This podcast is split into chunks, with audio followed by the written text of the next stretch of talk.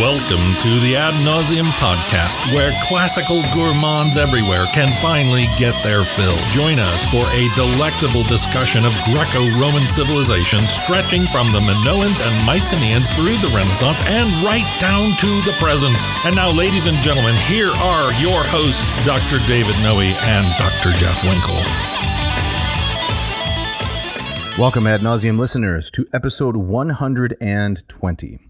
My name is Dr. David C. Noe, and I am here in Vomitorium South, deep in the bunker, hermetically sealed against all deleterious influences, with my good friend and fabulous co host, Dr. Jeffrey T. Winkle. How are you this afternoon, Jeff? I'm feeling good. I feel I feel safe. I feel calm and content, sealed off down here in the bunker. Right. Right. Yeah. This We've is got our cans of uh, Campbell's soup lined up against the walls. exactly right. Right. Got our, um, what, our instant water Yes. sorts of things we can use in case there's some sort of a um, literary fallout that comes upon us. Exactly right. So it's kind of an apocalyptic bunker. I also like to think of it as it's close to Superman's Fortress of Solitude. Mm-hmm. Oh, too. really? Right. It's kind of a, well, that was made entirely of ice, it was. wasn't it? Yeah. How uncomfortable is I that? mean, you go you know where everybody wants to go to get away from it all. The Arctic, right? yes, right.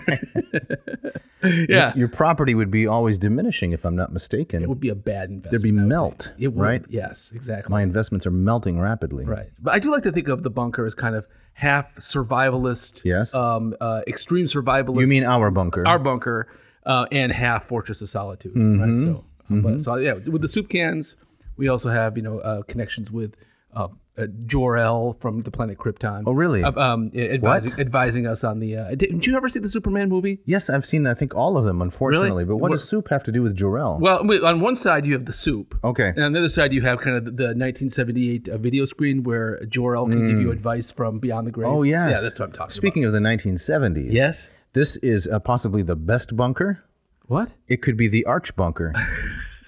Nicely done.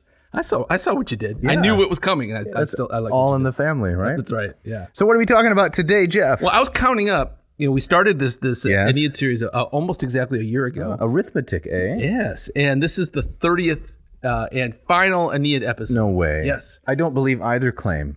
Either that it is the 30th, Yes. because it feels like the 68th, uh, nor that it is the final. I think we will find some way to squeeze yet another episode out of the Aeneid. Really? Beyond Yes. beyond this, we're not going to Yes. cover it all today. I doubt it. Okay, it just seems that thirty Have is you such- s- thirty is such a nice round number, That's true. and it, it makes up uh, the Aeneid ep- episodes make up a full quarter of the episodes we've done uh, Hmm. total. And what's a round number, by the way?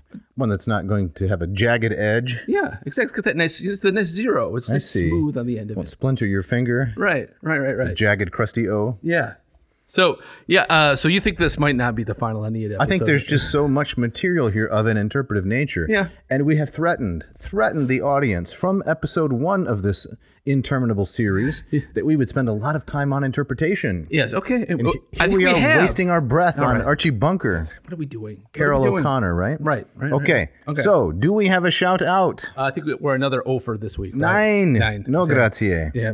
So, what are we going to do? We're gonna ask the audience for a shout out. Okay. Continue to ask it for them. So you know, There audience, have go- to be people listening. There have to be right, and they're just too shy. They just need to step forward. Right. We want to celebrate you. That's what- right, correct. Exactly. Right. Uh, Yeah. Turn the spotlight away from ourselves Yes. and on to the humble yet uh, loyal listener. And I, we should remind them because you don't have to have like a deep, intimate connection with the classes to get a shout out. Or right? an interesting story. oh no, we don't have interesting stories. Exactly right. So join the club. Correct. My goodness. Yeah. Okay. All right. Should we get into this? I think we should. Shall we Okay. give a quick overview of the things that are going to be covered here in this episode? Go for it. So we have Aeneas' return to battle. Yep. Juturna, who is once again Turnus' sister, Yes. and she's a nymph, right? Right. She's a she is a um, she's a goddess of sorts. Correct. She disguises herself. Aeneas attacks the city. Mm-hmm. And then we have the tragic death of Amata. Amata, Yeah. Lovey, right? Lavinia's mama, Right. uh, takes her own life. Then finally, the combat of Aeneas and Turnus, Jupiter and Juno reach a, uh, to use the German rapprochement. Mm-hmm. And then finally, The death of Turnus. Yes. Which is the note on which the epic ends. correct, Yeah. the sour note, the off note, the blue note. Right. That's where I think where a lot of our interpretive discussion will come in. I think that's where a so. lot of the ink that has been spilled on the Aeneid has Been spilled. spilled in that general direction. That's Correct. Yes. The scholarly squids Yes. spill their ink in a variety of directions. Indeed. Okay, so the opening quote Yes. Uh, you selected this, and yet little did you know that Carl Springer is uh, an acquaintance of mine. Mm-hmm. Oh, no An way. internet acquaintance. Is that right? Yeah, this guy is a fantastic Latinist. Is that right? Yes, uh, Still kicking? Oh yes. Yeah. Uh, last I knew, um, he was down in Southern Illinois. I don't remember the exact name of the institution. Okay. Uh, but I, I kind of admire this guy, and here's why. He started out in classics. He got his bona fides, or fides, actually, uh, here with such things as Virgil. And now he is uh, publishing and translating um, things from the 16th and 17th centuries. So it's kind of like my story. So he's he's kind of a rival of yours. no, I no, guess. because he's older. okay. Uh, I don't know how much, and much respected. But you guys aren't stepping on each other's toes. No, Like, no. Who's going to be translating Biza this week No, or no, whatever? Beza. Sorry, I- uh, Beza. What is I- wrong with I you? stopped with Constantine. Okay. Right? No, no, not a rival. Uh, someone that I, I admire and from whom I would like the opportunity to learn. Okay. All right. Well, this comes from an article of Right. his entitled "The Last Line of the Aeneid." And you know, speaking of you know interpretive inks being spilled on the end of, Yes. of the epic, this is exactly what this is about. And so his thesis, just generally speaking, in his article is that says a lot of people call attention to how abrupt Right. the Aeneid ends. Mm-hmm. And he says, well, okay, but if you compare it, if you if you kind of really cast your interpretive net widely, I see. Hmm. it's not all that different than in this in this quote. We'll see, it's not all that different that, than what we see in the Iliad, Hmm. right? Interesting. Yes. I'm eager to hear this. This is from the Classical Journal. Came out in uh, May 1987. Is Yes. that right? Yep, that's right. Before your undergrad years. Yes, just before. Correct. Yeah. And he writes, uh, Carl writes, uh, abrupt as the ending of the Aeneid is, however, it is important not to exaggerate its uniqueness. In point of fact, the Aeneid was not the only epic in antiquity which had no formal epilogue. The Iliad, upon which Virgil modeled the last six books of the Aeneid, also ends rather abruptly. Although Homer begins the Iliad by announcing his subject and naming his protagonist, the wrath of Achilles, in the last lines of the epic, the poet concentrates not on Achilles, but on Hector. Hector's name comes up three times in the last 22 lines of the Iliad. Achilles is never mentioned. In the first line of the Iliad, only Achilles' name in the genitive appears. In the last line of the poem, only Hector's, also in the genitive, is mentioned. Homer also leaves the reader with a number of questions still unanswered at the end of the poem. Achilles has at last, it seems, gotten over his anger, but the reader wonders what will happen to him now. Will he continue to fight even through, though Hector is dead? Homer could have made the ending less abrupt by indicating to the reader in a few additional lines that Achilles had learned an important lesson about anger in the course of the events described in the epic. If the poet had really wanted to provide the work with a sense of finality, he might even have foretold to his readers the death of Achilles at the hand of Paris. As it is, however, the ending of the Iliad strikes a rather uncertain note. The g, uh, gamma epsilon, Right. uh, particle in the final line suggests that something antithetical should follow. The reader reader feels that there is something more that could be told about Achilles and the rest of the Trojan War. Hmm. What do you make of this? I think it's really uh, quite astute. I think it's quite astute, and it had not occurred to me before. It's it's brilliant, really. Um, for example, uh, will he continue to fight even though Hector's Hector is dead? Homer could have made the ending less abrupt by indicating to the reader in a few additional lines that Achilles had learned an important lesson about anger in the course of the events described in the epic Yes. to me that stands out because the fact that Homer does not do that makes it an immeasurably better work of literature. Right. Right, There- right, right. There are not tidy endings. Exactly. Did you see the old uh, Lord of the Rings films that came out in the early 2000s? Yes, I did. Yeah, all the three of them. Yeah. One of the, um, I would say, salient criticisms of the third film, Return of the King, Mm-hmm. is that it had six or seven separate epilogues. Do you remember that? I, I don't. You have all of these reunions. Uh, the the character of Bilbo, no Frodo, excuse me, Elijah Wood, you know, is laying in his bed recuperating from all the terrible things of being on the slopes of Mount Doom, Right, or right. something like that. yeah, yeah. If I could conjure up my Hugo Weaving voice, That's right. Good. and he is reunited with each of his friends who come in and wish him well, and they're happy to see That's he's right. convalescing, and all the the uh, loose ends are neatly tied up. Mm-hmm. Right now, in one sense, that's very satisfying if you have a kind of fan approach to the literature, to the novel. Yeah. But if you approach it as something that is telling more profound truths, I would say it's less satisfying. I would agree with that. And the Iliad is not like that. Right. The Iliad leaves many strands untied. Of course, one of the biggest disappointments that students have when they come to the Iliad is that it's not about the fall of Troy, No. and neither is the Odyssey. It skips what every the, the horse right is only told in a flashback. Flashback. And, and in the Iliad it's it's we're not even there yet, right? Correct. Yeah. It's a, a brief moment in year nine. It's about 51 days in year nine. Exactly. And so I think Springer is really onto something here. Yeah. And um, given that Virgil's two purposes in writing the Aeneid, according to the ancient commentaries, was first to rival Homer Mm-hmm. and second to praise Augustus back to his ancestors, an abrupt ending is a good rivalry of Homer. Yeah.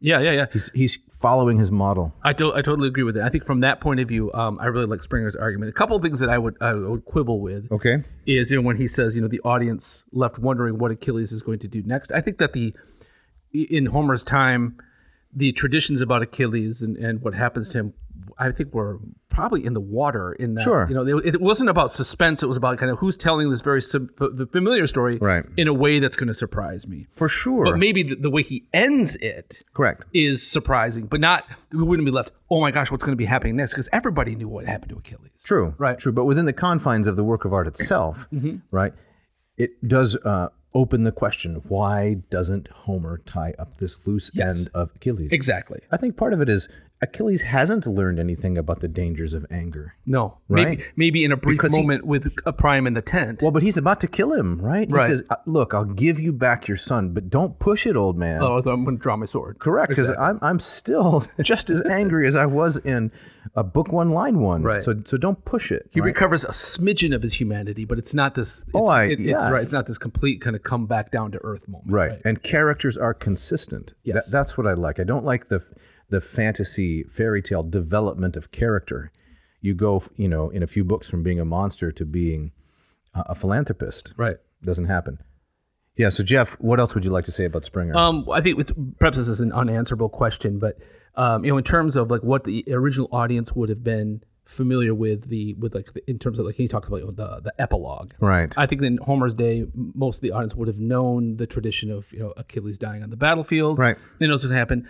With Aeneas, my s- did wa- was Virgil's audience would have had also kind of oh yes we know what happens to Aeneas after this. I mean I I pulled um, Right. yeah I, I got some stuff here on our on our show notes uh, you know from that reputable source Wikipedia. right. But even you know, so there it's um, you know, it talks about later traditions kind of pulling threads together that we kind of sort of know what happens to Aeneas afterwards, but it doesn't seem to be have kind of this this monumental importance of what happens to Achilles on the battlefield. yes, to that particular character. So before we go into Wikipedia, Yeah. of which I am a great fan, Yes. not being facetious at all. Me either. Um, I'd like to read a little bit of Brooks Otis, chapter 8. Okay. Bring him back in. All right. He says there is no need for elaborate summary. The novelty of Virgil's work should now be clear. He had no real precedent for the Aeneid. Horace in the Ars Poetica had drawn a picture of what a real epic should be and had said in effect that the only proper model was Homer, not some disunified string of adventures or klea, glory tales, not another Tibaeus or Argonautica, and above all, not history in epic close, but a unified poem in the high style with real heroes and gods. He thus discarded the whole post Homeric past without really conveying any idea of how such an astounding return to Homer itself could be accomplished. And Virgil, as a, po- a poet schooled in Neoteric and Alexandrian doctrina, was certainly well aware that the Greek critics for whom he had most respect had long given up Homeric epic as a possible medium of effective poetry. So that seems to me uh, both to reinforce Springer Yeah. in some sense. Otis says, Horace says, you can't judge by the stuff between Homer and our day what good epic is. You got to go to the source. Yeah. Right? So that kind of reinforces what Springer is saying. But I think it also reinforces your point a little bit in that Virgil was doing something really novel. New, yeah. And there was no precedent, including for what happened to Aeneas after the epic. Right, which uh, the, yes, which would make if you were, if we're comparing the endings of the Iliad and the Aeneid, it, the ending of the Aeneid is, is makes it that much more haunting. Exactly. Um, can I sh- let me share what, what Absolutely. Wikipedia has to says, uh, say about like what happened to Aeneas after the Right. action of the Aeneid? And, and the Wikipedia, you know that what the wiki stands for? What does it stand for? Well, there's two theories. One is that it's a Polynesian word that has to do with knowledge, Okay. and my source is Wikipedia. Uh, the other is that it stands for what I know is. Is that right? I, It's it's an acronym for what I know is. oh, okay. All right. Um, I like the I like the Polynesian one. Better. Yeah, I do too. I hope that's true. Well, um, Wikipedia says the rest of Aeneas's biography is gleaned from other ancient sources, including Livy and Ovid's Metamorphoses. According to Livy, Aeneas was victorious, but Latinus died in the war. Aeneas founded the city of Lavinium, named after his wife. He later welcomed Dido's sister Anna Perenna, who then committed suicide after learning of Lavinia's jealousy. Anna Perenna. That sounds like a gelato shop, doesn't it? Exactly Off right. the Pantheon, Right, right. Let's uh, let's swing by. It's Anna nice day. Perenna's, and It's- pick up some gelato. Right.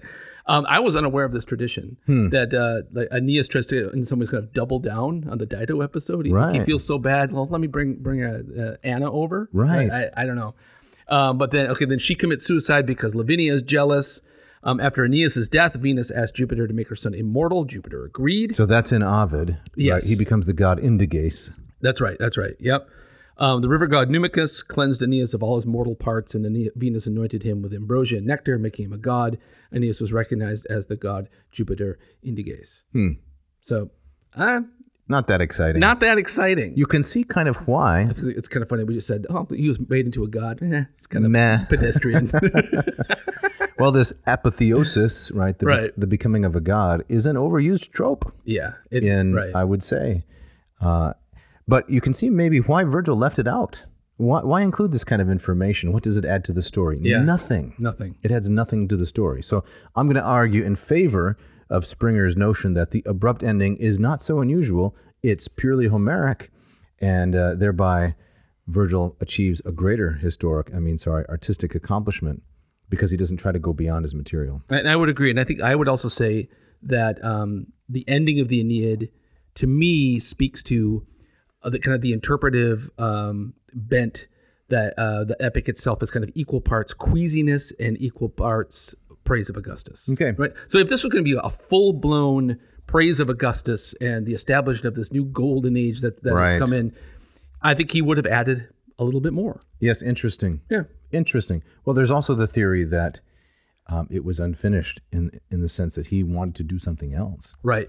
But I think we won't go into this. The comparison to the epilogue in Ovid's Metamorphoses, there, Ovid praises Augustus in a fulsome fashion. Right. Now, people think that fulsome means full, but it doesn't. It means lick spittle, right? It's a kind of, uh, you know, kissing someone's shoes, right? Right. That's what fulsome means. It's too much. Too much. Yeah. And there he says, you know, uh, I'm going to praise uh, every god, I'm going to cite every god, and you, Augustus, may you never die. But if you do someday, right, then you become a god and I'll worship you too. Right. And it's so tongue in cheek. And uh, Virgil couldn't do something like that. no. No. No. Because his theme was much more grand. no. yes. Yeah. Weightier. Right. without a doubt. Yeah.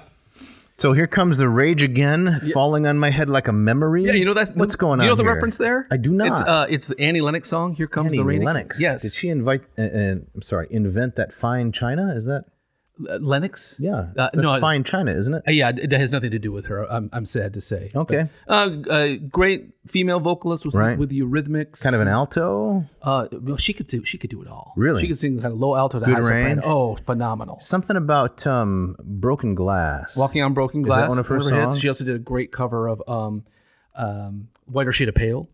Whiter shade of pale. Yes, the Procol Harum, the, the band with the I know Latin title. nothing of what you're talking about. Oh my goodness. Okay. All right. This is. I'm, I'm gonna get all agitated. We gotta move I on. imagine Johnny Pop, but this segment is entitled in her honor. Yes. Exactly. Right. So, um, if the listener will remember the previous episode, we were talking about how um, Book Twelve proceeds. In the first half, we have an Aeneas who is.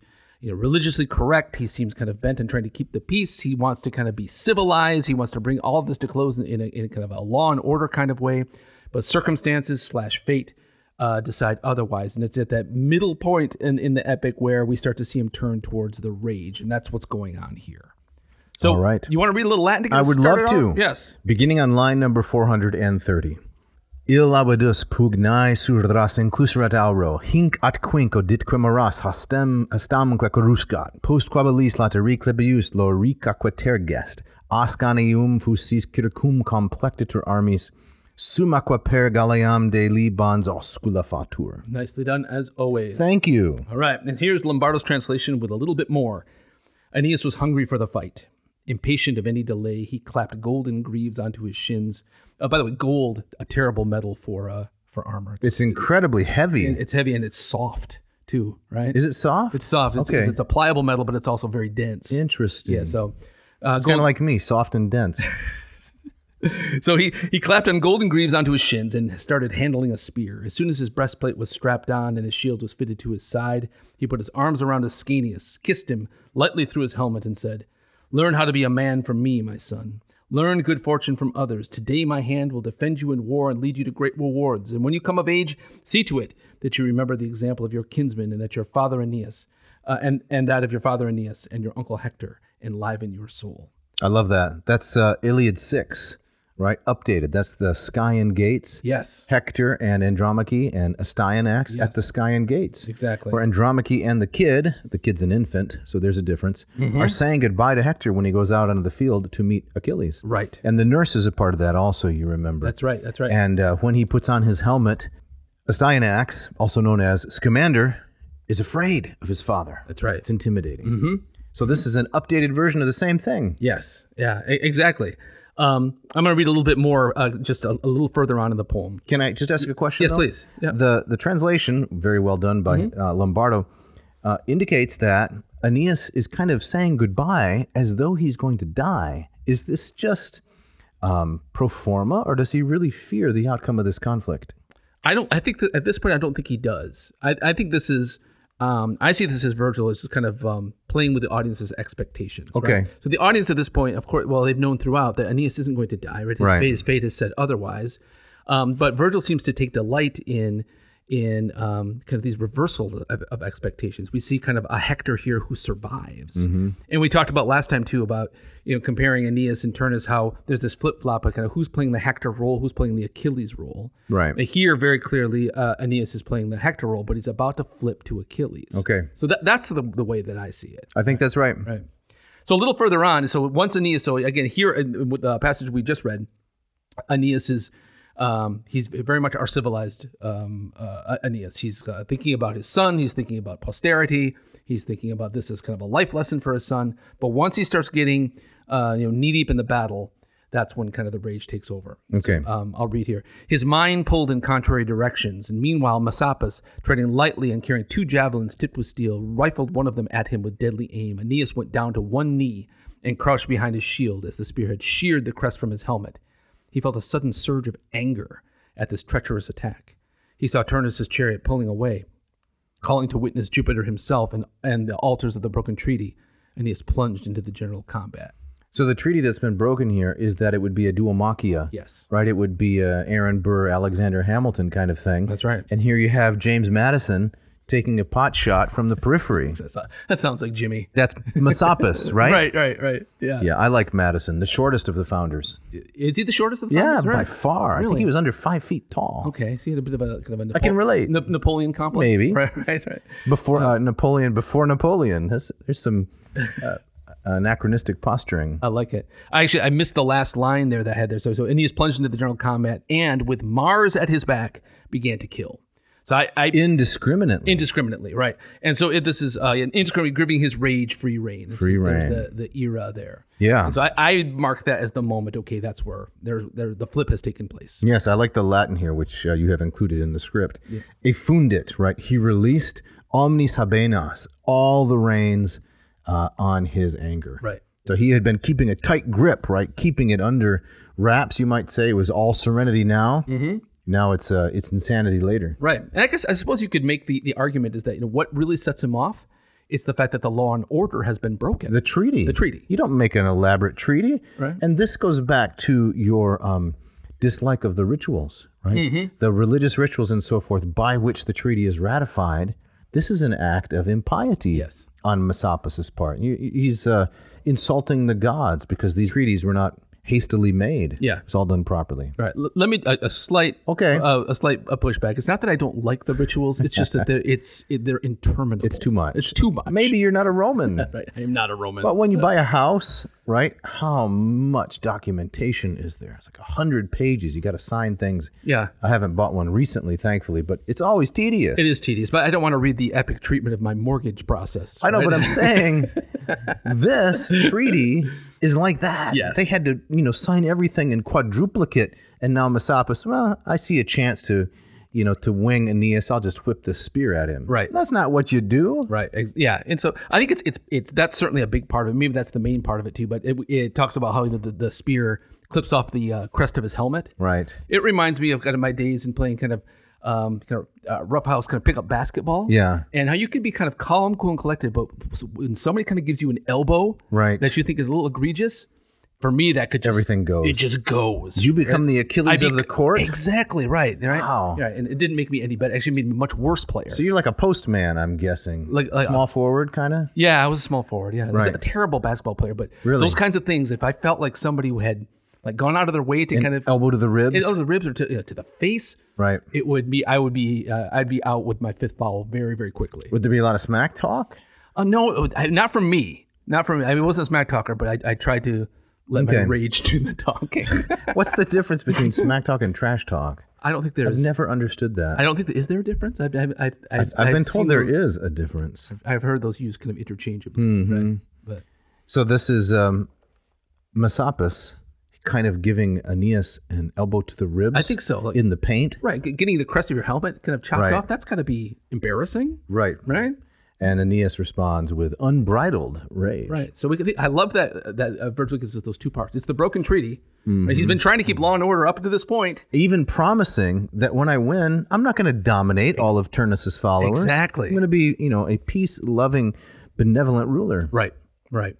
So at this point in the battle, uh, Aeneas and Turnus are both out there, and they're kind of slaughtering everything that comes in their path. They haven't faced each other yet. That's it's building to that, um, and that's when Venus, who's again kind of lurking on the edges here, she recognized that in all of this chaos, the city is still peaceful and is, is left um, more or less kind of unprotected. Okay, so so how does Venus, Aphrodite, Jeff, in your estimation, how does she in this epic compare to Athena in the Odyssey? Oh, there's no comparison, and like in terms In of, what sense? like in terms of like who I prefer as a narrative figure. well, yes, and what you think about the characterization, the interest, the sympathy. Um, I find I find Venus very unsympathetic. Okay, in the in the Aeneid. in the Aeneid. I, I find, I mean, yeah, she's clearly our Venus is to Aeneas as Athena is to Right. Odysseus, right? But Athena, uh, I mean, she has this this connection with Odysseus in terms of they share they share a metis, right. Right. She says, I, I love him because, like me, he's clever. Eh, right. He can tell good lies, and I admire that. Right, and I think you could make the argument that you know, um, so Athena doesn't have children of her own, but uh, Odysseus is a kind of surrogate son, Yeah. of hers because they they share these characteristics. Aeneas is literally Venus's son, And, which- and she doesn't love him. she doesn't love him, right? She, it would seem like that that kind of relationship would make a, a much more deeper connection. There's no affection. No, no, it's very, and she shows up at kind of these odd, Right. um, you know, these, these strange times. She's not hovering around like Athena often does. She doesn't come down. no compassion, no concern. He's, No. It seems like Aeneas is simply a vehicle for her grudge against Juno. that's exactly what I was just going to say, right? Okay. And that's an interesting kind of wrinkle to that. You know, I, mean, suppose. Athena doesn't help Odysseus because she's trying to get back at Ares or whatever, right? Right. And so there's a much more kind of personal interest. But yeah, I think it, like Venus uses her son to, um, you know, give a rude gesture to, to Juno. That's what seems to be going on here. Right. So here we sit in the 21st century, never having written an epic, to my knowledge, uh, either of us. How could Aeneas have done this better with the character of Venus? What would you have liked to have seen instead? There's nothing better than second guessing the classics. Yeah, right, right. I think that I would pref- I would have preferred like at least in book 12 that Venus doesn't show up at all. Oh, And so she's so underwhelming, you'd rather not have her on stage. right, right. And, and I think that would kind of raise kind of interesting theological Yeah. teleological questions, but So she's like Godfather 3, right, right? right, right. The goddess you wish had never happened. Exactly. You, have you seen have you seen that? Yes, Right? Have you seen them all? I believe I have. Yeah. Yeah, it's it's a regrettable addition to the to the to the Yes. canon, right? Mm-hmm. Yeah. So yeah, like Godfather 3, I wish Venus just had never had never shown up. Right. So I mean, wh- what do you think Um, About or- or- Venus? or how, like your, your question was, what could Virgil have done different, or what would have made it better? Well, I kind of wonder whether she couldn't have shown some genuine humanity. That's odd to say about a you know a goddess and immortal, but some genuine affection, sympathy, compassion for her son because he's put up with a lot. But I guess that that would make her in some ways a competitor for Dido because that story has kind of already been told. Deep personal um, affection. Yeah. And um, so much time has been spent establishing Anchises as the sympathetic individual in Aeneas's life. Right. And I think again that goes to the Roman sense of the um, the paternal bond, right? All throughout Roman literature, um, the f- bond between father and son is primary. Right. It's not that they didn't love their mothers and wives, but it doesn't get a lot of airtime. It's true. It's really subdued. And again, I'm not trying to be so naive as to think there wasn't true affection, you know, within Roman families, but you just didn't talk about it. Right.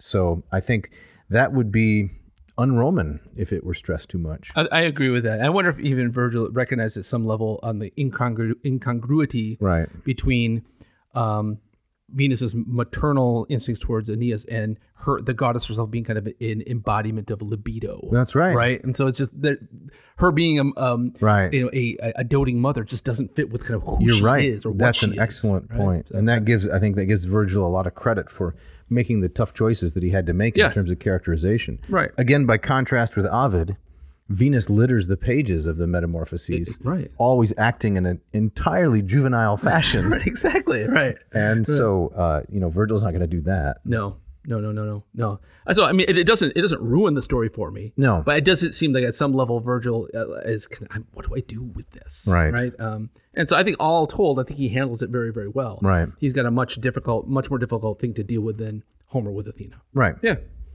So um, So Venus inspires Aeneas. to, to, to uh, say, you know, don't you know, get away from the, the thick of the battle and look, the city is ripe for the picking. You want to read a little bit of Lombardo Sure. here? Yeah, I would. She says, "I want no delay in carrying out my orders. This actually, this is, Aeneas is speaking here. I'm sorry. Yeah, no, no problem. Yep. Jupiter is on our side, he says, and I don't want anyone holding back because the decision is sudden.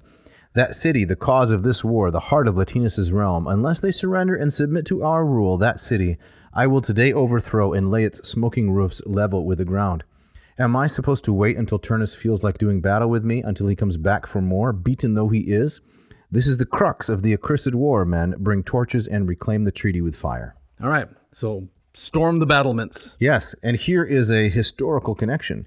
You remember, of course, the lovely city of Perugia, I do. right? And you remember that during, you know, the Second Civil War, when there was uh, Antony competing against Octavian, Mm-hmm. that city chose the wrong side. It went with Antony and the Republican side. That's right. And um, Octavian leveled it.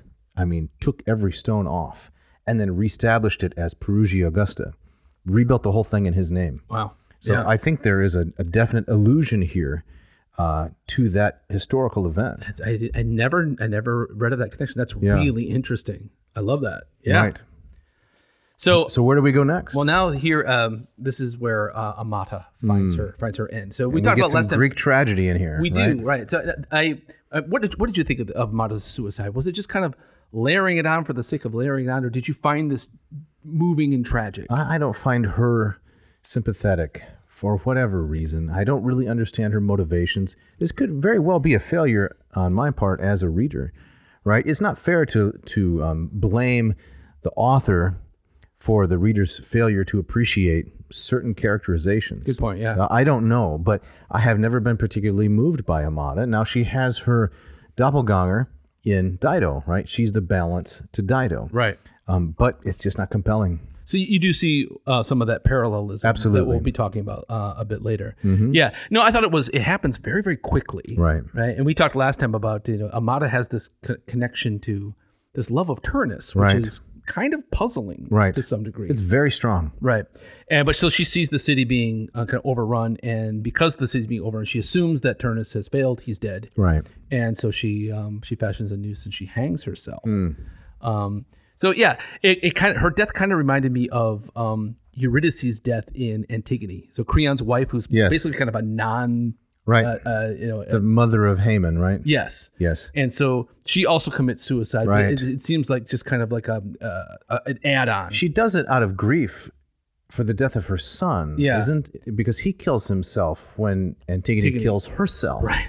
Right, exactly, but it has always struck me as like um, Sophocles says, "Well, we just need another body here." Right. It, it just seemed like I mean, her character is never really developed in that play, and you you, know, you never kind of get a connection with her. In the same way that I think we don't really get a connection with Amato. Yeah. But here's a here's um, something from the annals of um, limited um, understanding on the part of the the reader. Mm-hmm. When I was in eighth grade, was the first time that I encountered Shakespeare. Yeah, and I watched a play. I think it was at Michigan State University uh, of Romeo and Juliet. Yeah. it's the first I had encountered Shakespeare, eighth grade, and I came away thinking, "Well, that was pretty poor." Everyone dies at the end, yeah, yeah. so that's a clear indication of my failure to understand Hmm. really much at all about the depth of you know human emotion and and love and romance and tragedy and sorrow. But then again, I was in eighth grade, right, right, right, right. but it just shows that the reader you know, the viewer has a responsibility as well. Yes. So I wonder if something similar may be going on here. Okay. All right. I will. I will follow you. In Do you remember when you- charitable approach? Yes. When you yeah. first encountered Shakespeare? Yeah, it was. I mean, uh, we ne- we didn't see it. Uh, we read. I remember reading Romeo and Juliet. and- Okay. And being very in a un- high, high school in literature high school, class. so I think it was eighth or ninth grade, like like Right. you, and being very underwhelmed by it. Right. Um. and- But then in high school, we did uh, we took a um a class trip to Stratford, Ontario, where they, Oh. they have the the famous Shakespeare Right. Festival, and we saw a production of Taming of the Shrew. Yeah. That was done in like uh, America in the 1950s. and you were blown away. I was blown away. Right. It was fabulous. Yeah. And then since then, I've, I've seen productions of Macbeth in kind of the classic style. Right. Hmm. Which is my favorite Shakespeare play. Um, and it's a I, very short one, if it- I'm not mistaken. It's short. It is just brilliant front to back. Yeah. Um, but uh, I was I've never loved Romeo and Juliet. Right. I, and, and even as you were talking, I, I Maybe thought that wasn't the best one for me to first encounter, but he. I mean, he's he's in Romeo Je- Romeo and Juliet is, is modeled on kind of these cheeseball, you know, ancient Greek romances. yes, You know, where and the on Pyramus and Thisbe and Ovid. and- right and the, where the girl the girl and the guy they they mis they mistake the other one for being dead and they can't Right. help themselves and you kind of follow them in death and the other one wakes up right yeah, but the brilliance of the language was lost on me, yeah as well as any kind of compassion for the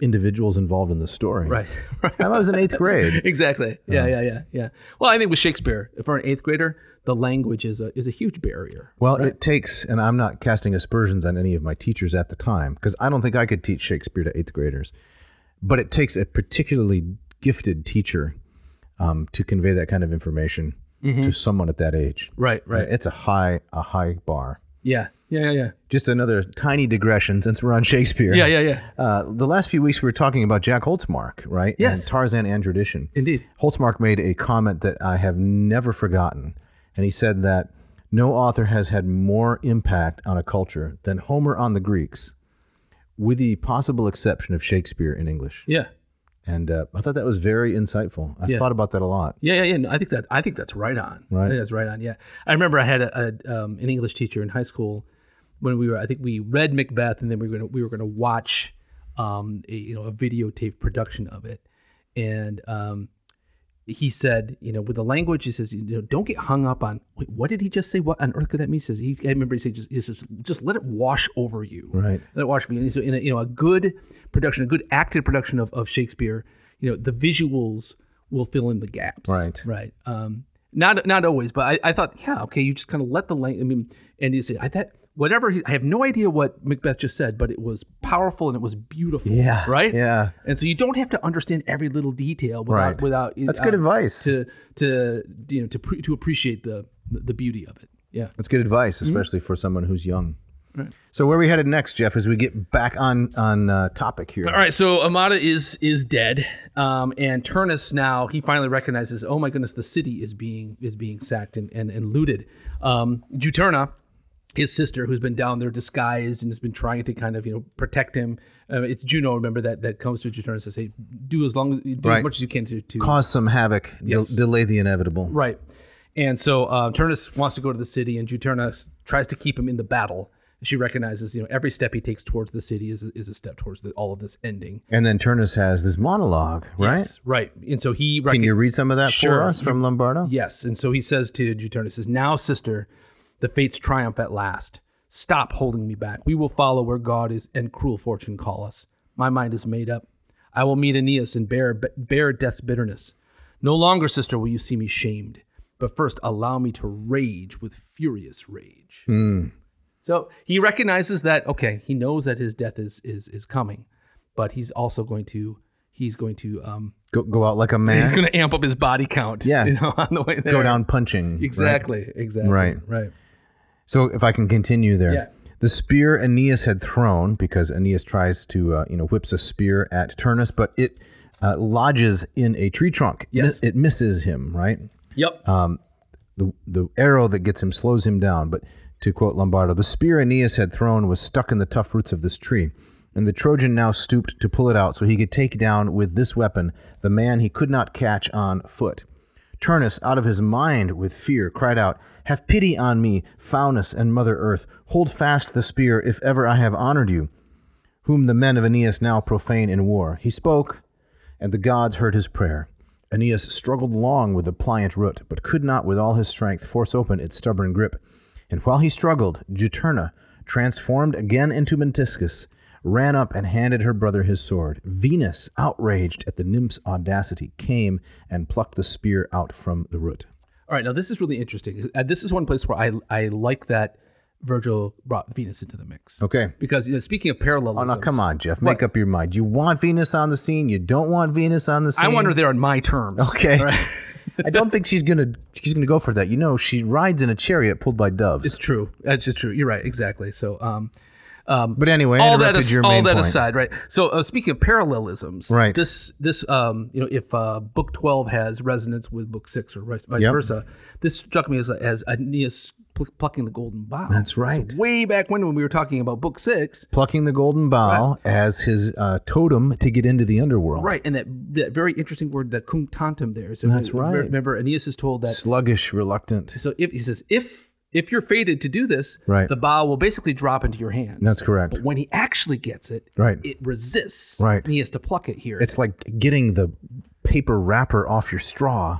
oh yeah. Talk about frustration. Has that happened to you before? It has. And right and then you what order a you know extra big gulp, and you just want to get the straw in there and Yeah. you know get down to the thirst quenching. and you don't want to wait. no, but you can't get that thing out of the paper sleeve. It's terrible, right. I think it's put there for our own sanitary protection. Yeah. But I'm willing to risk it. Yeah, I, I don't I, want to wait another five seconds. the only thing that I ha- is in favor of the, of the paper sleeve is like when you do get the top off, you know, uh, Right. easily, then you can blow on the straw and shoot. That's fun. That's fun. but you right? know, they began weakening the end of those things just to frustrate children. they did. you didn't know that? No. The end of the Just to irritate paper kids? sleeve is weaker so that when you blow on it, it has no devastating impact on your comrades. oh my goodness. Right. Oh, that makes me very upset. So that's the cunctantem here, right? Yes. The bow came slowly. Right. But here what? It, It- comes out. it comes up well again he- it seems like he's wrestling with the spear that's stuck in the tree right, Right. so it kind of reminds me of the bow there and but it also kind of remind me of you know the glass slipper it's excalibur You know, whoever can pull the sword from the stone will Hmm. The become glass king. slipper is Cinderella. right? cinderella right, Okay. whoever's foot you know fits it is the princess Right. if uh, whoever draws the sword will become king of england here If it doesn't fit, you must acquit. Exactly. Right, right. Um, and so Aeneas kind of pulling the spear out, it seems to be kind of a, one of those moments. And Aeneas has to come, uh, or sorry, Venus has to come down and pluck it out for him. Here, let me do that. Right. Yeah, exactly. Ah. Venus says, hold my beer. He's like, he's trying to open the pickle jar. right. and he can't, he can't do it. And so it, it, it- it's one of these moments where I think, it, it, like the Golden Bough, Yeah. it kind of, okay, Aeneas is chosen, he's fated, but it's Right. there's also some questions about it. Yeah. Yeah. Speaking of opening pickle jars, Yeah. it's time for the ads. Let's do it.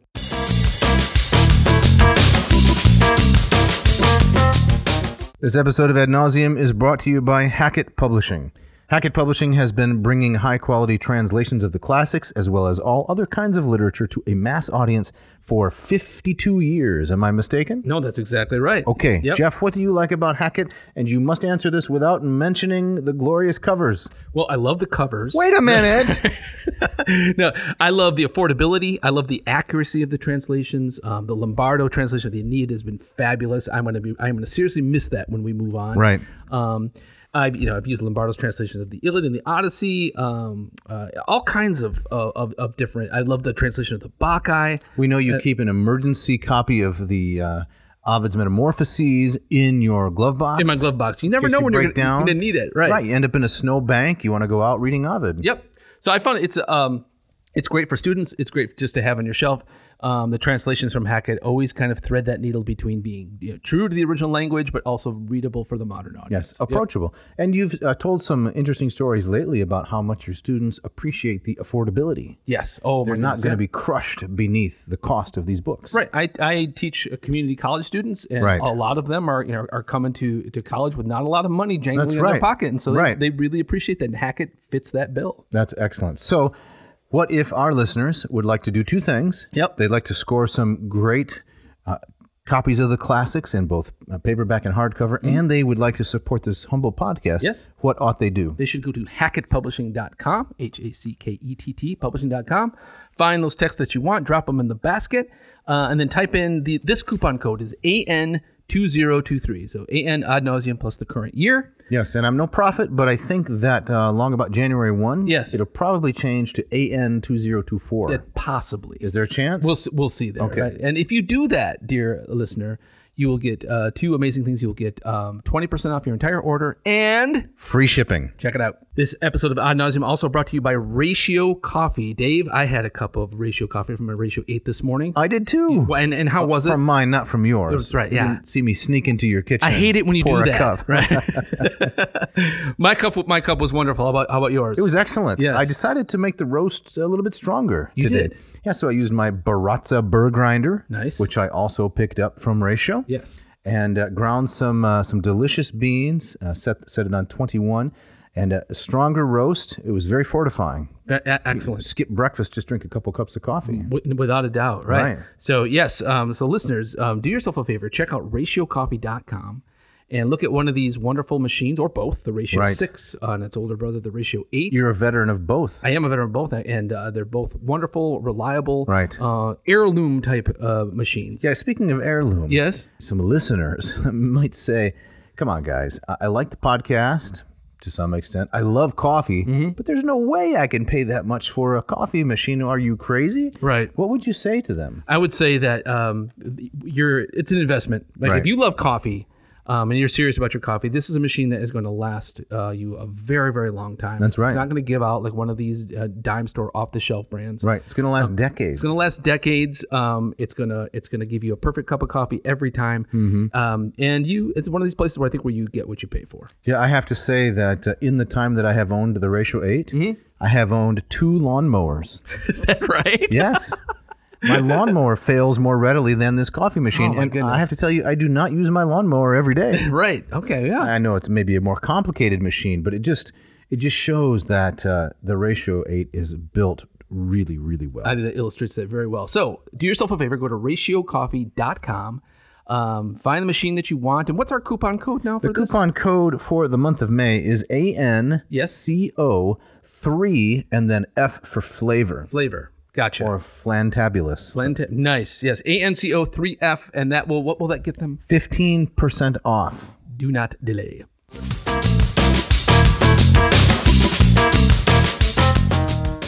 All right, Jeff. As Yes. we get back into it, the camera, as uh, you like to say, the camera has to now zoom up, pan out, and zoom up to Olympus. Yes. And we're going to get the divine perspective on the events on the field. Yes. Um, I like this. I like this scene a lot. I didn't like it at first, but once Okay. I thought about it, um, I, I, I just, I know that, you know, uh, Virgil's, he's wrapping things up. Right. And he has to have a scene where Juno finally says, fine. Yeah, Uh, the rapprochement. Right. And so she has to kind of give in. She has to bend the knee.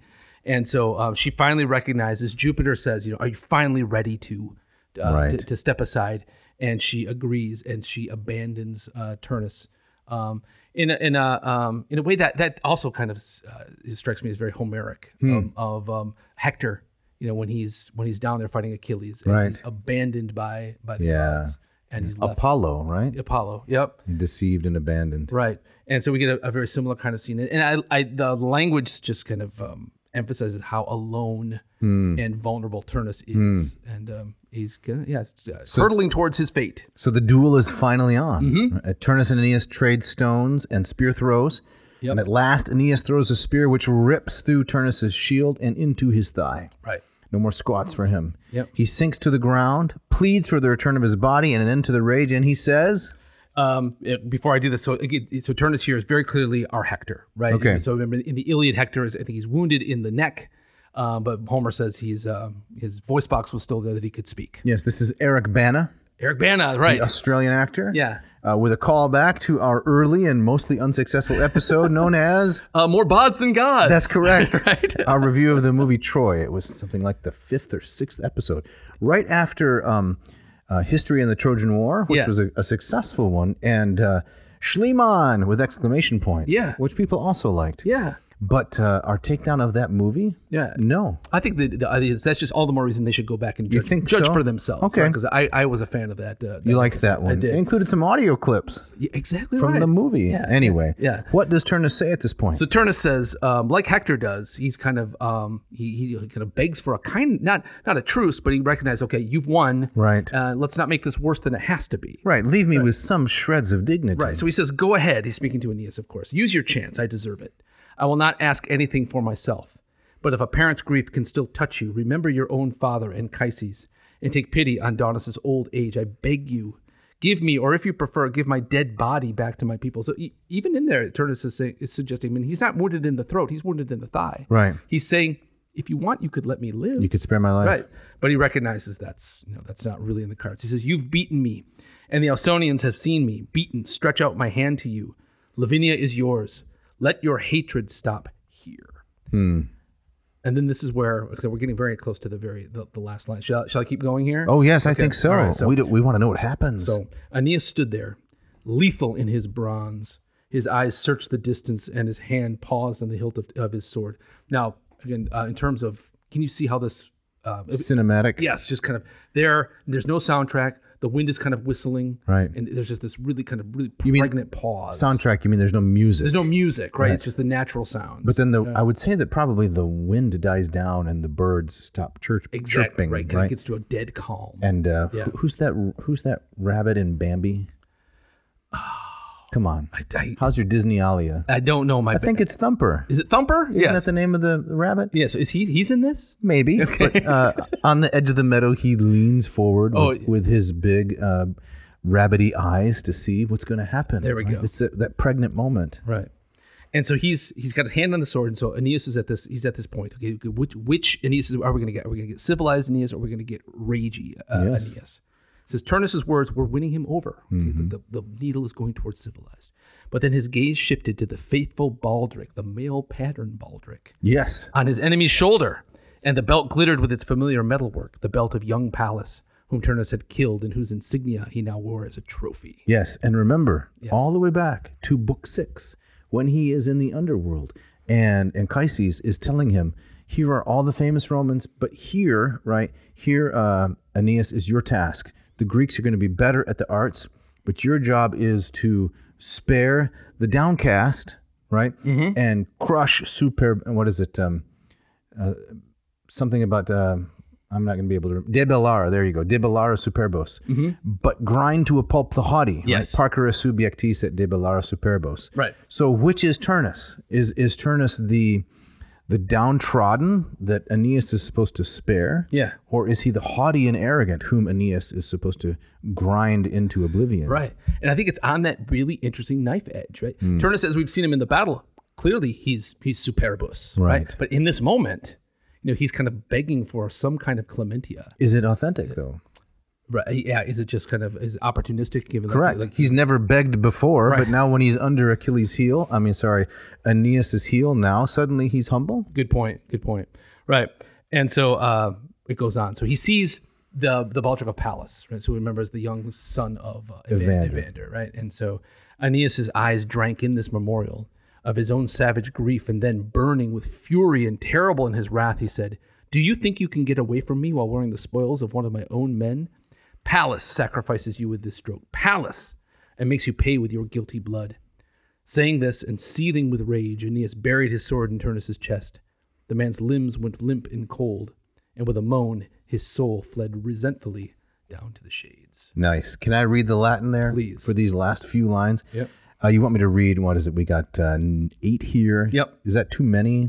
Um, well, pick it up where you where you want to. Uh, Okay. Yeah. I'll, I'll pick it up with the, yeah.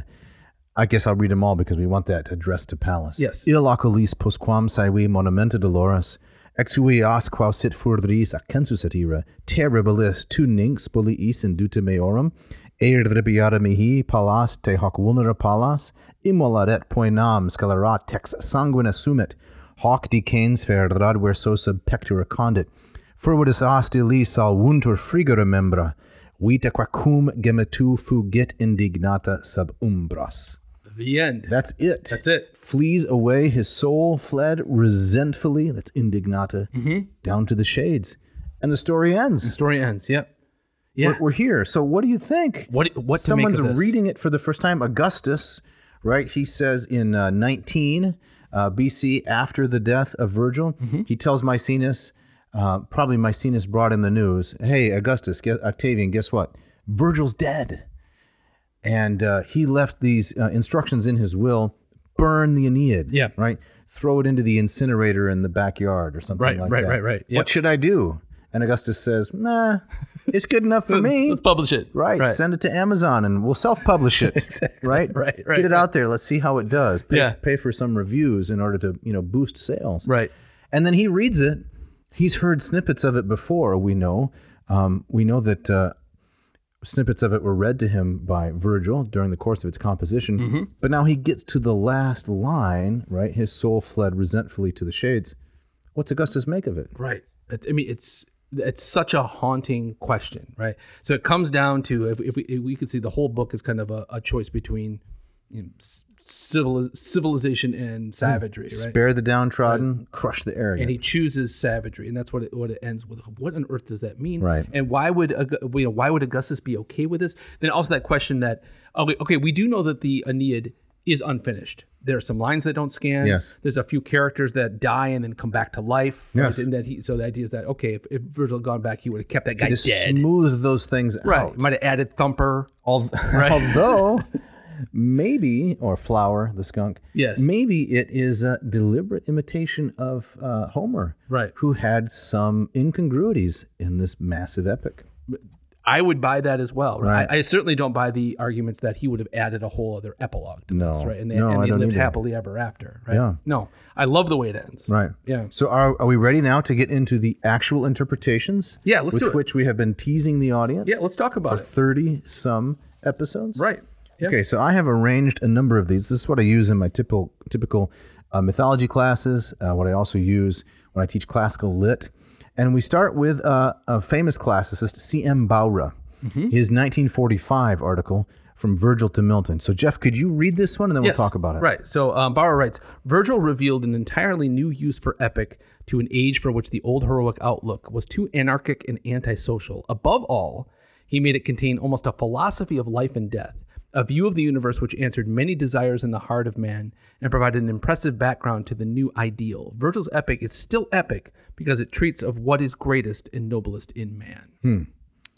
I like it. Yeah. Some flowery prose. It doesn't, I don't think it really kind of answers the question. It doesn't. And I, when I teach this, I like to point out the year in which it was written. And I don't want to be uncharitable to anyone, but we are all, right, children of our own time. This was written in 1945 after the end of six years of universal war. Right. Right. Yep. The Allies and the Axis powers had fought on every continent except Antarctica, if I'm not mistaken, for six years. And now what do we get? Well, we get an interpretation of the end of the Aeneid, which talks about what is greatest and noblest in man, a philosophy of life and death.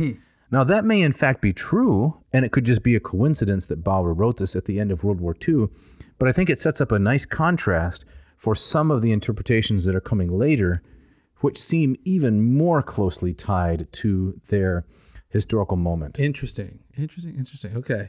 Um, well, let's let's go on then. Okay. Let's see how this compares. Uh, um, so next up, we have C.J. Ellingham's interpretation from his article of Virgil's Pilgrim's Progress from Greece and Rome in 1947. So not that long after Bauer's. Take. That's right, just a Uh, couple years later. Why don't you Why don't you read this for us? Yeah, so he says the theme of the Aeneid is not so much Romanum Condirigentem, founding the Roman race, as the deliverance of the world from war, which Virgil believed had been accomplished by Rome and the Augustan settlement.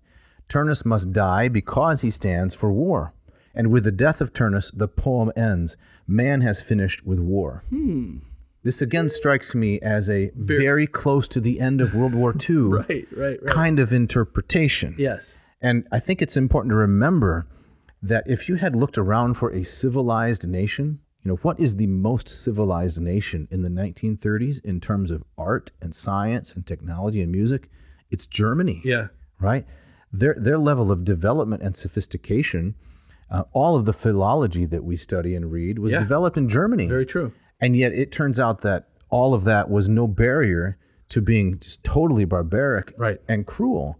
So Ellingham, right, when he writes this, I think it's a little bit of optimism about what World War II has actually accomplished. It was the second war to end all wars. Right. Right. Exactly. yeah. Yeah. Yeah. Uh, and unlike a League of Nations, then there'll be the United Nations. Right. Man has finished with war. Yeah. Now, I don't want to, you know, be unfair to Ellingham. He's probably wise enough to realize, no, there'll be more wars. But I don't think he should be unfair to Virgil either. I don't think Virgil is naive enough to believe that there could ever be an end to war Hmm. as long as human beings are involved. Yes. Yeah. Yeah. yeah. So with the the death of Turnus, the the poem ends. Man has finished with war. I'm not totally persuaded by He- that. he clearly sees in that that's um, its main point was to praise Augustus and you know at, at the very least his bringing to the end the civil wars at- Correct. at, that time. Right. So both of these interpretations from the 1940s, they stand in line more or less with the the ancient description of why Virgil wrote the poem. Yes. Yep. But let's go on to uh, 1953. Okay. And this is from Tappa, right? Uh, the Journal of the American Philological Association, written by R.A. Brooks. And the name of the article is Discolor Aura. And Jeff, could you read that one, please? Yes, Brooks writes Virgil seeks justification for Aeneas not only by time, but in experience, as the individual who is driven by forces and looks for a personal fulfillment outside and beyond himself. The justification is never found. That failure is the central thread of the Aeneid. Right. No, I like that. I like that. I mean, I don't think it's the whole story, but I, I think that's often an overlooked element. Sure. Yeah. And I don't know if uh, Brooks is representative of his decade or of his time. I mean, it's only been six years since Ellingham's interpretation. But this is very different than the previous two, Radically different. radically so. Yep. Uh, there is no justification, he says, that justification for a personal fulfillment outside and beyond Aeneas, that's never found, and that failure is the central thread. Right. So I think So why do you find that persuasive? Oh, I find I find it. Um, I mean, the way I see it is, um, uh, it's going to sound like a cop out, but Okay. I, I mean, I think that the end of the Aeneid speaks to me is that yes, this is about um, in um, in Ellingham's phrase, yeah, maybe the end of the civil wars and maybe the promise of a, of a golden age to, to come. But Virgil's always whispering to us or shouting at us is, look at the tremendous cost that it, co- that, that this comes with, right? Okay. And when Aeneas, uh, you know, the Dido episode, I think is is the classic example of this. Is that Right. he always has to set aside what he really wants and what he desires uh, in service of this fate that's ultimately kind of pulling him away. It, it reminded me as I was reading t- today. It reminded me of it's almost like Moses. You know, Moses isn't allowed to kind of enter the promised land. He's given a glimpse, Right. but he never kind of gets the glory, so to speak, That's true. of leading the people. That's there. right. And so Aeneas is kind of leading to the you know towards what will become Rome, but he can never really kind of taste it himself. yeah. And so I think it's it's um it's equal parts of those things. Okay. Yeah. Well, let's go on then uh, to the next one. Yep. This is from um, C.S. Lewis in the year after Brooks in his preface to Paradise Lost, 1954. Right. So read this. Yeah, so he says, quote, Virgil's achievement was to take one single national legend and treat it in such a way that we feel the vaster theme to be somehow implicit in it. He has to deal with a limited number of personages and make us feel as if national or almost cosmic issues are involved. The whole Aeneid is the story of a transition in the world order. This theme of the great transition is closely connected with the Virgilian sense of vocation. In making his one legend symbolical of the destiny of Rome, he has willy nilly symbolized the destiny of man. The explicitly religious subject for any future epic has been dictated by Virgil. It is the only further development left. All right. So Lewis, as you might expect, sees a bit of um, almost like we get that kind of pre-Christian Virgil. Yes, but I mean, you have to remember he is writing the preface to Milton's Paradise Lost. Of course, right. So he's he's he's writing this for a particular purpose, right? Right. Yeah. And I think if we can draw out Lewis's ideas a little bit, I think what he's saying is the Homeric epic is not about national destiny. Mm-hmm. It's about Achilles. It's about nature versus nurture. And the Odyssey is about one man's journey toward personal fulfillment, right? Yes. But the Aeneid is different. Um, Aeneas represents a whole nation. And so I think what he's saying is once Virgil has done that so successfully, the only kind of innovation in epic that remains is a religious epic, Yeah. Okay. which is what Milton does. Right. And I think one of the reasons why I can't accept this is that we have Ovid once again. Mm-hmm. What's Ovid supposed to do in Virgil's shadow? How am I supposed to write, you know, an epic now? Well, Right. he doesn't even attempt to deal with any of those other themes. He makes the whole thing a joke. right. Exactly. I can't talk about an individual. I can't talk about national destiny. I'm just going to tell a bunch of funny stories Yes. in brilliant, brilliant poetry. Yes. Exactly. Exactly. That's persuasive to yeah. me. Yeah. Yeah. No. That. Um. I agree. I agree. All right. So who's next? Well, now we have to turn the corner. So Okay. now we're going into the 1960s. And now I think you're going to hear a very, very different theme. And this comes from A. Perry, The Two Voices of Virgil's Aeneid. This is from Arian, 1963. All right. So Perry writes We hear two distinct voices in the Aeneid a public voice of triumph and a private voice of regret. The private voice, the personal emotions of a man, is never allowed to motivate action, but is nonetheless everywhere present. Sunt lacrymae rerum et mentem mortalia tangunt. The pleasure felt here by Aeneas in the midst of his reawakened grief is the essential paradox and the great human insight of the Aeneid, a poem as much about the imperium of art as the as about the imperium of Rome. So that I'm with Perry. That's So you, you're liking every one of the revisionist interpretations. I don't think this is revision. Absolutely. no, not at all. private Uh, voice, personal voice, a private voice of regret, a public voice of How triumph. can you deny that that's in the epic? well, because I don't think, everywhere. I don't think that that's a Roman way of reading the epic. I think maybe the Romans were wrong. Okay, Um, and I don't. I think maybe the uh, that's going to make the highlight reel. All right. um, I think certainly you know the Romans would have highlighted, of course, kind of the Augustan connection, but I, Right. I I don't know how anyone could hear or read that poem and not understand kind of the pull in the other direction. It seems to me so much, especially the way the epic ends. Yeah. I don't know how you could say, oh well, you know, this is just oh, it's just Augustan praise. Well, this part I like about Perry's interpretation.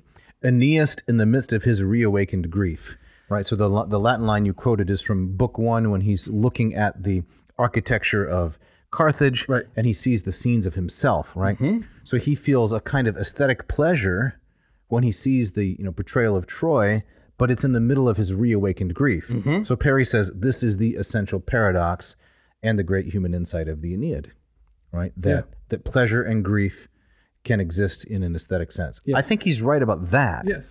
I don't think it's primarily the theme of the epic. I wouldn't say it's the primary the theme of the epic, but I think it's it is it is a counterbalance to what I take to be just kind of a um, uh, a, a too easy of interpretation. Okay. All right. So what do we got next? All right, next up we have um, M. C. J. Putnam uh, from the, his book Poetry of the Aeneid from 1965. So we're still in the 60s. And what does- Middle of the 60s. what does Putnam have to say? Okay, he says Turnus stands for the world of Italy, that strange combination of wilderness and pastoral order. In spite of Juno's plea to Jupiter, it is this world which Aeneas destroys. The progress of empire, as Virgil puts it before the reader, is attributed only to madness, vengeance, and death. Okay, now I think that's a bit revenish- revisionist, I would say so. and right? Um, I've included a little bit of information here. Now, I might be unfair here. Okay. I have been known to be unfair. what do you got? Uh, well, in 1962, right, Rachel Carson, the American biologist, came out with a very uh, popular book called Silent Spring, mm-hmm. right, which was um, an environmental work on pollution and uh, the natural history of the sea, right. And so it was her work that led to tighter control of pesticides, including DDT, Yes. and was the birth of the environmental movement. Yes, indeed. So my thesis, perhaps unfair, is that Putnam, right, who writes his uh, comments in 1965, is living within that world and thinking those kinds of things. So that the fact that he would say that uh, Aeneas destroys the combination of wilderness and pastoral order, an environmental interpretation of the Aeneid, it's a little bit too much tied to the the era in which it emerged I would agree. for me to find plausible. I agree, and I think even I think even to broaden that out, I think that you know he- he's writing what it says 1965. So we're starting to see kind of the beginnings of kind of post-colonial studies, right? correct. We see we're kind of the the, the um, you know after World War One, World War Two, kind of the, the full breakup of what was the British Empire, Right. and now it's kind of questions about American Right. imperialism. so you've got in, the, the in Soviets and you've got the Americans, and Vietnam is, is starting to rage, right? exactly. right, right. so, it seems maybe a little too um, too much of an anachronistic read Right. of what Virgil intended, or you know what the Romans would have understood. I, I, I the Romans who are wrong, as we know, but uh, what they would have understood when they read it. yes. Okay, so the last one we have here is from uh, Steele Commager. I wish I, I wish my parents had named me Steele. what a name! Yeah, it's better than Copper, probably. Uh, Yes, right. a collection of essays, 1966. So Commager writes, in the myth of a faulted past, destruction and rebirth under a semi-divine leader, Virgil's generation could find a parable for its own experience and for its hopes as well. What do you think? Um, yeah, I mean, I think I think that's right on. I mean, there's not a lot here to to, to, to work with, but that's kind of a, a broad summary of kind of that encapsulates a lot of different interpretations. I think that's fine. Okay. Yeah. Who wrote? Uh, is it the Who talking about my generation? Yeah. Mm-hmm. Is that the Who? When, when did that come out? Sixty-four, Okay. yeah, something like that. Yeah, So Virgil's writing for his generation, right? a faulted past, destruction, rebirth under a semi divine leader. Yeah. Do you think that's the way that the Romans of Virgil's time saw Roman history? As May- Maybe the last couple generations of the, the terrible civil wars. I would buy that. Yeah. You find it uh, you find it kind of a little too un-Romany. A little too on the nose. Too un- okay. All right. All right. Okay. He didn't. Uh, d- are we to think that Virgil wrote only for his immediate predecessors? Is it, did I say predecessors? Excuse me, successors. I think he believed and intended to write something for the ages I think so too. to rival Homer. Right. So I think any interpretation that too neatly fits his own time um, is too neat. Yeah. Uh, agreed. Agreed.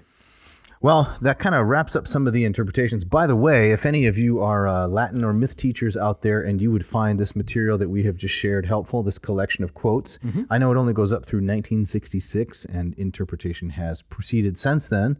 I don't know if it's improved, but if you would like this, I'll be happy to share it with you. Uh, contact Jeff or me, and I'll, I'll send you this document if you would find it helpful in your own teaching. Sounds good. So we have um, a little bit more um, Virgil's Nachleben Yeah. right? Conte provides us here, Jean Biagio Conte, uh, Latin literature and interpretation, some help. He says that Virgil's Nachleben, his afterlife, is Western literature itself. All of it. Exactly. okay. Exactly. Okay. That's that's high. That's That's, high bold. praise. Yeah, it is. But I would say it's indisputable. If one has not read and understood, I'm going to make an absolutist claim, read and understood the Aeneid, it's difficult to interact or impossible to interact responsibly with uh, any aspect of Western literature. Right. Uh, in the same way, even dialing back, I think that if, to fully understand the Aeneid, you have to go back to Homer, right? So, Correct. uh, now, Homer is the is the first pillar, and, and maybe you know Virgil is the second, It's an infinite regress. on which all of Western literature stands. That's right. So Conte tells us that Virgil was a school author by 25 BC. When does he die? He dies in 19. Okay. Yep, and he is uh, buried in Naples. Okay. He died in Brundisium. Uh, he was about to sail for Greece, and he was right. Mm-hmm. brought back to Naples. Uh, but he had published the Eclogues in 39. He had published the Georgics in 29. And even before the Aeneid was published, he was being used as a text in the schools. That's incredible. yeah, so n- nothing that I have been written is used as a text in schools. No, I don't believe that. Oh, don't- yeah. Nor that I ever will write. You know, and I'm I'm just saying this is a a, a tremendously significant accomplishment, un- Right. unparalleled, right? Right. And uh, you want to read that Conte quote there from line 285? Yeah, so he's, uh, he says his works are quoted so often in antiquity that even if they had been lost, they could still be reconstructed in large measure. Right. Th- I mean, that's that um, hyperbole there, or do or No, that- it's true. It's true. Yeah. Yeah. And Conte also mentions, and we talked about this a little bit when um, Dirges for Dead Dido, I think, was the episode where Yeah. Augustus, I'm sorry, Augustine is talking about his interaction with uh, the Aeneid. Right. Uh, unparalleled influence in Christian antiquity. Conte says that uh, St. Jerome had most of the Aeneid memorized, Wow. which is It phenomenal. is phenomenal. And, he, and Virgil survives really like uh, unlike any other author as uh, as we get into kind of the Christian era as one of these kind of sainted pagans. That's right. right. And so he survives very well. Um, um, we haven't taught, we haven't done an episode on Eclogue Four, have we? Not, no, not devoted to Eclogue 4. We've mentioned it here and there. But the, The Ec- so called Messianic Eclogue. right where it's it has been read that Virgil's kind of predicting the birth of. of Yes, I think we should Uh, Christ. do an episode on it because I've studied it uh, somewhat, and it is fascinating. fascinating. Of course, we both know that in the Sistine Chapel, the Cumaean Sibyl Mm-hmm. is painted up there on the wall, right next to the prophet uh, Isaiah and uh, the other prophets, Jeremiah. and she is ripped. Her, She bi- is. her biceps. It's it's it's, it's intimidating. That's right, because she's predicting the Cumaean Sibyl is predicting uh, the birth of Christ, Yes. according to uh, medieval understanding. exactly. According to medieval legend, uh, the Apostle Paul, when he landed at Naples, remember he's sailing there. He landed and he took the Via Appia north toward Rome, went through Formii, where we've both been. That's right. Uh, it tells us that Paul went to the tomb of Virgil and wept because he, Paul, had been born too late to convert Virgil to the Christian faith. Now, almost certainly a ridiculous and made up story But yeah, but it captures, I think, brilliantly just how influential Virgil was on uh, Christian thinkers right, throughout, you know, the, the history of the Christian faith. right. I think unlike any other kind of Absolutely. pre-Christian or Greek or Roman author. Right. Yeah. There's no Dante, obviously, without Virgil. Right. Exactly. Yep. Yeah. What about your experience with the Aeneid, Jeff? What was your first encounter? Do you remember what it was like? When was it? And, and how did you respond? I remember first reading a, a translation of the Aeneid in in, co- in college as an undergrad. Did, did not encounter it. I don't know if I, if I even knew it existed um, before I came to uh, to to college. And so I read it in translation in a classical literature and translation class, and I remember loving it. Right. I remember loving. I, mean, I remember being kind of puzzled by kind of the initial blandness of of Aeneas's character, as we've talked about Right. in this, but That's never gone away, has it? it, it, no, that it has not gone away. But the it was always. I mean, the ending of the epic, which we've just been talking about, that has always haunted me. and Yeah. will continue to haunt me. Yeah. I find it so interesting in the way, in the number of ways, it, it directions it pulls you. Hmm. Yeah. How about you?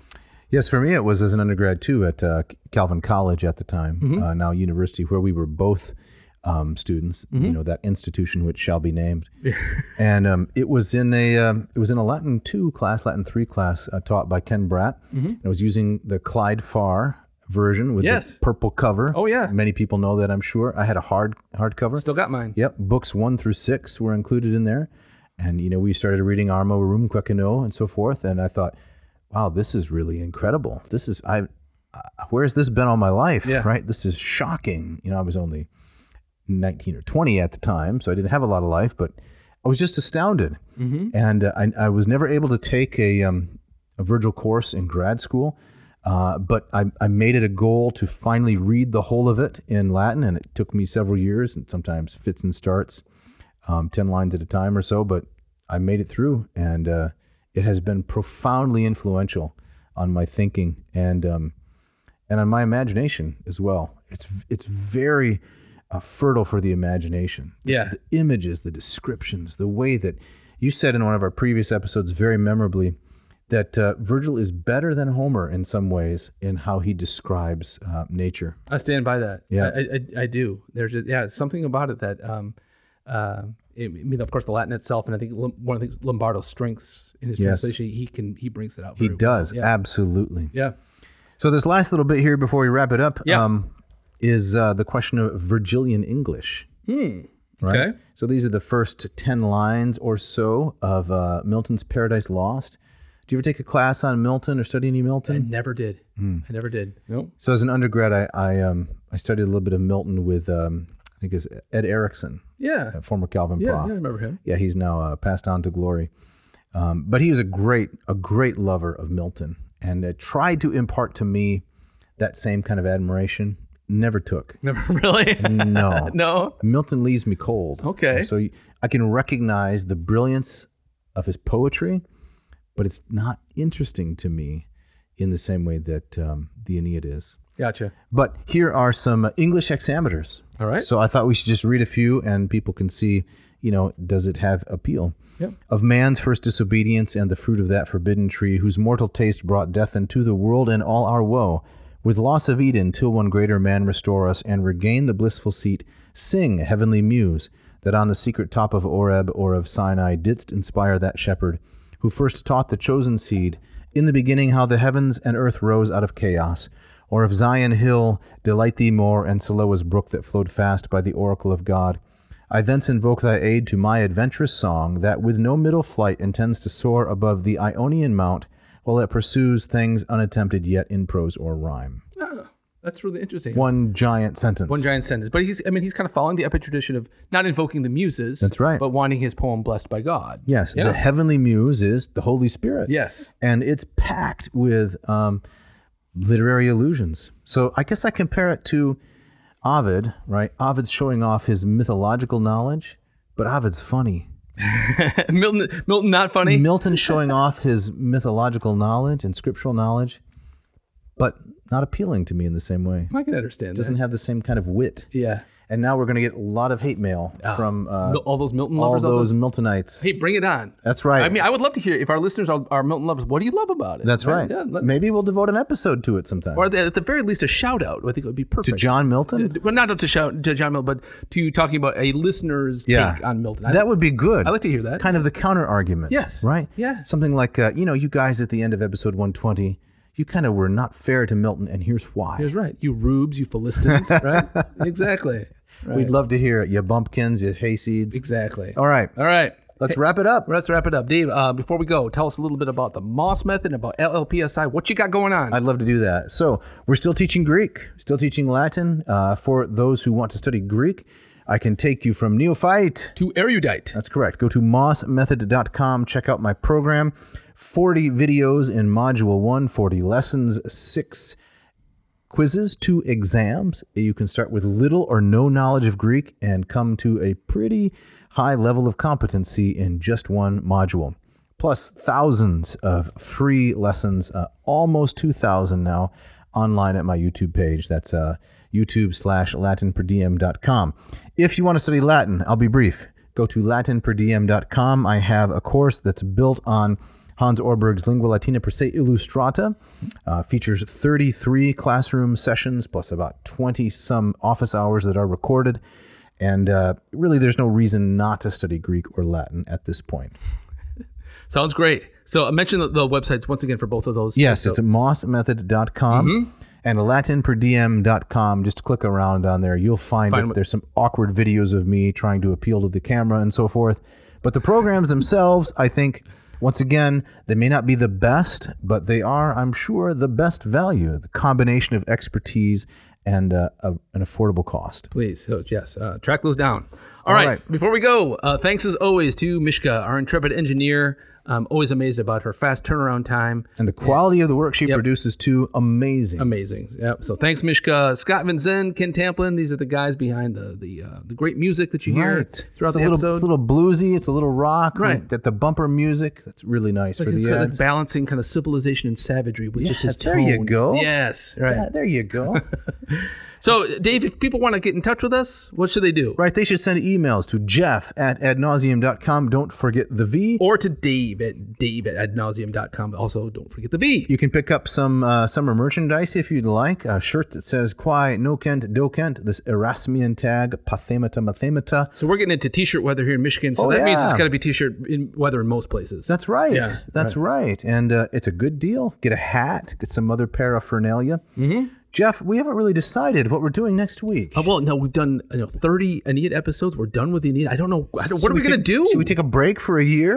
it feels it feels like the, like uh, a break is necessary, but we can't take a break. we No, have to no. keep going. So We got a number of different things we can cover, including some very interesting guests coming up yes, um, in not too long. See, this has been kind of the downside of spending so much time on the Aeneid is not time for guests. right. It's been a while since we've done a, That's a- a right. good interview. So, but we got one coming up, and We I'm, do. I'm very excited about. it. Yes, should be excellent. So we're just gonna keep the audience in suspense. Yeah, about let's what- do that. What's on tap for next week? That's, they, they don't have to, you know, they're not on a need to know basis. exactly right. So, and I believe Dave, you have our gustatory parting shot today. Yes, I do. So this is a classic. Uh, this is from Brian Regan. Yes. And I think I actually heard this quote. You, you queued this up for me, but I heard this quote more than a decade ago. Is that right? Yeah, and it's very funny, but I don't know if I can do it justice. Really? He's got a fantastic delivery, It this is. guy. I mean, there's all the whole visual element to it. But Oh, yeah. but do the best you can. all right, all right, here we go.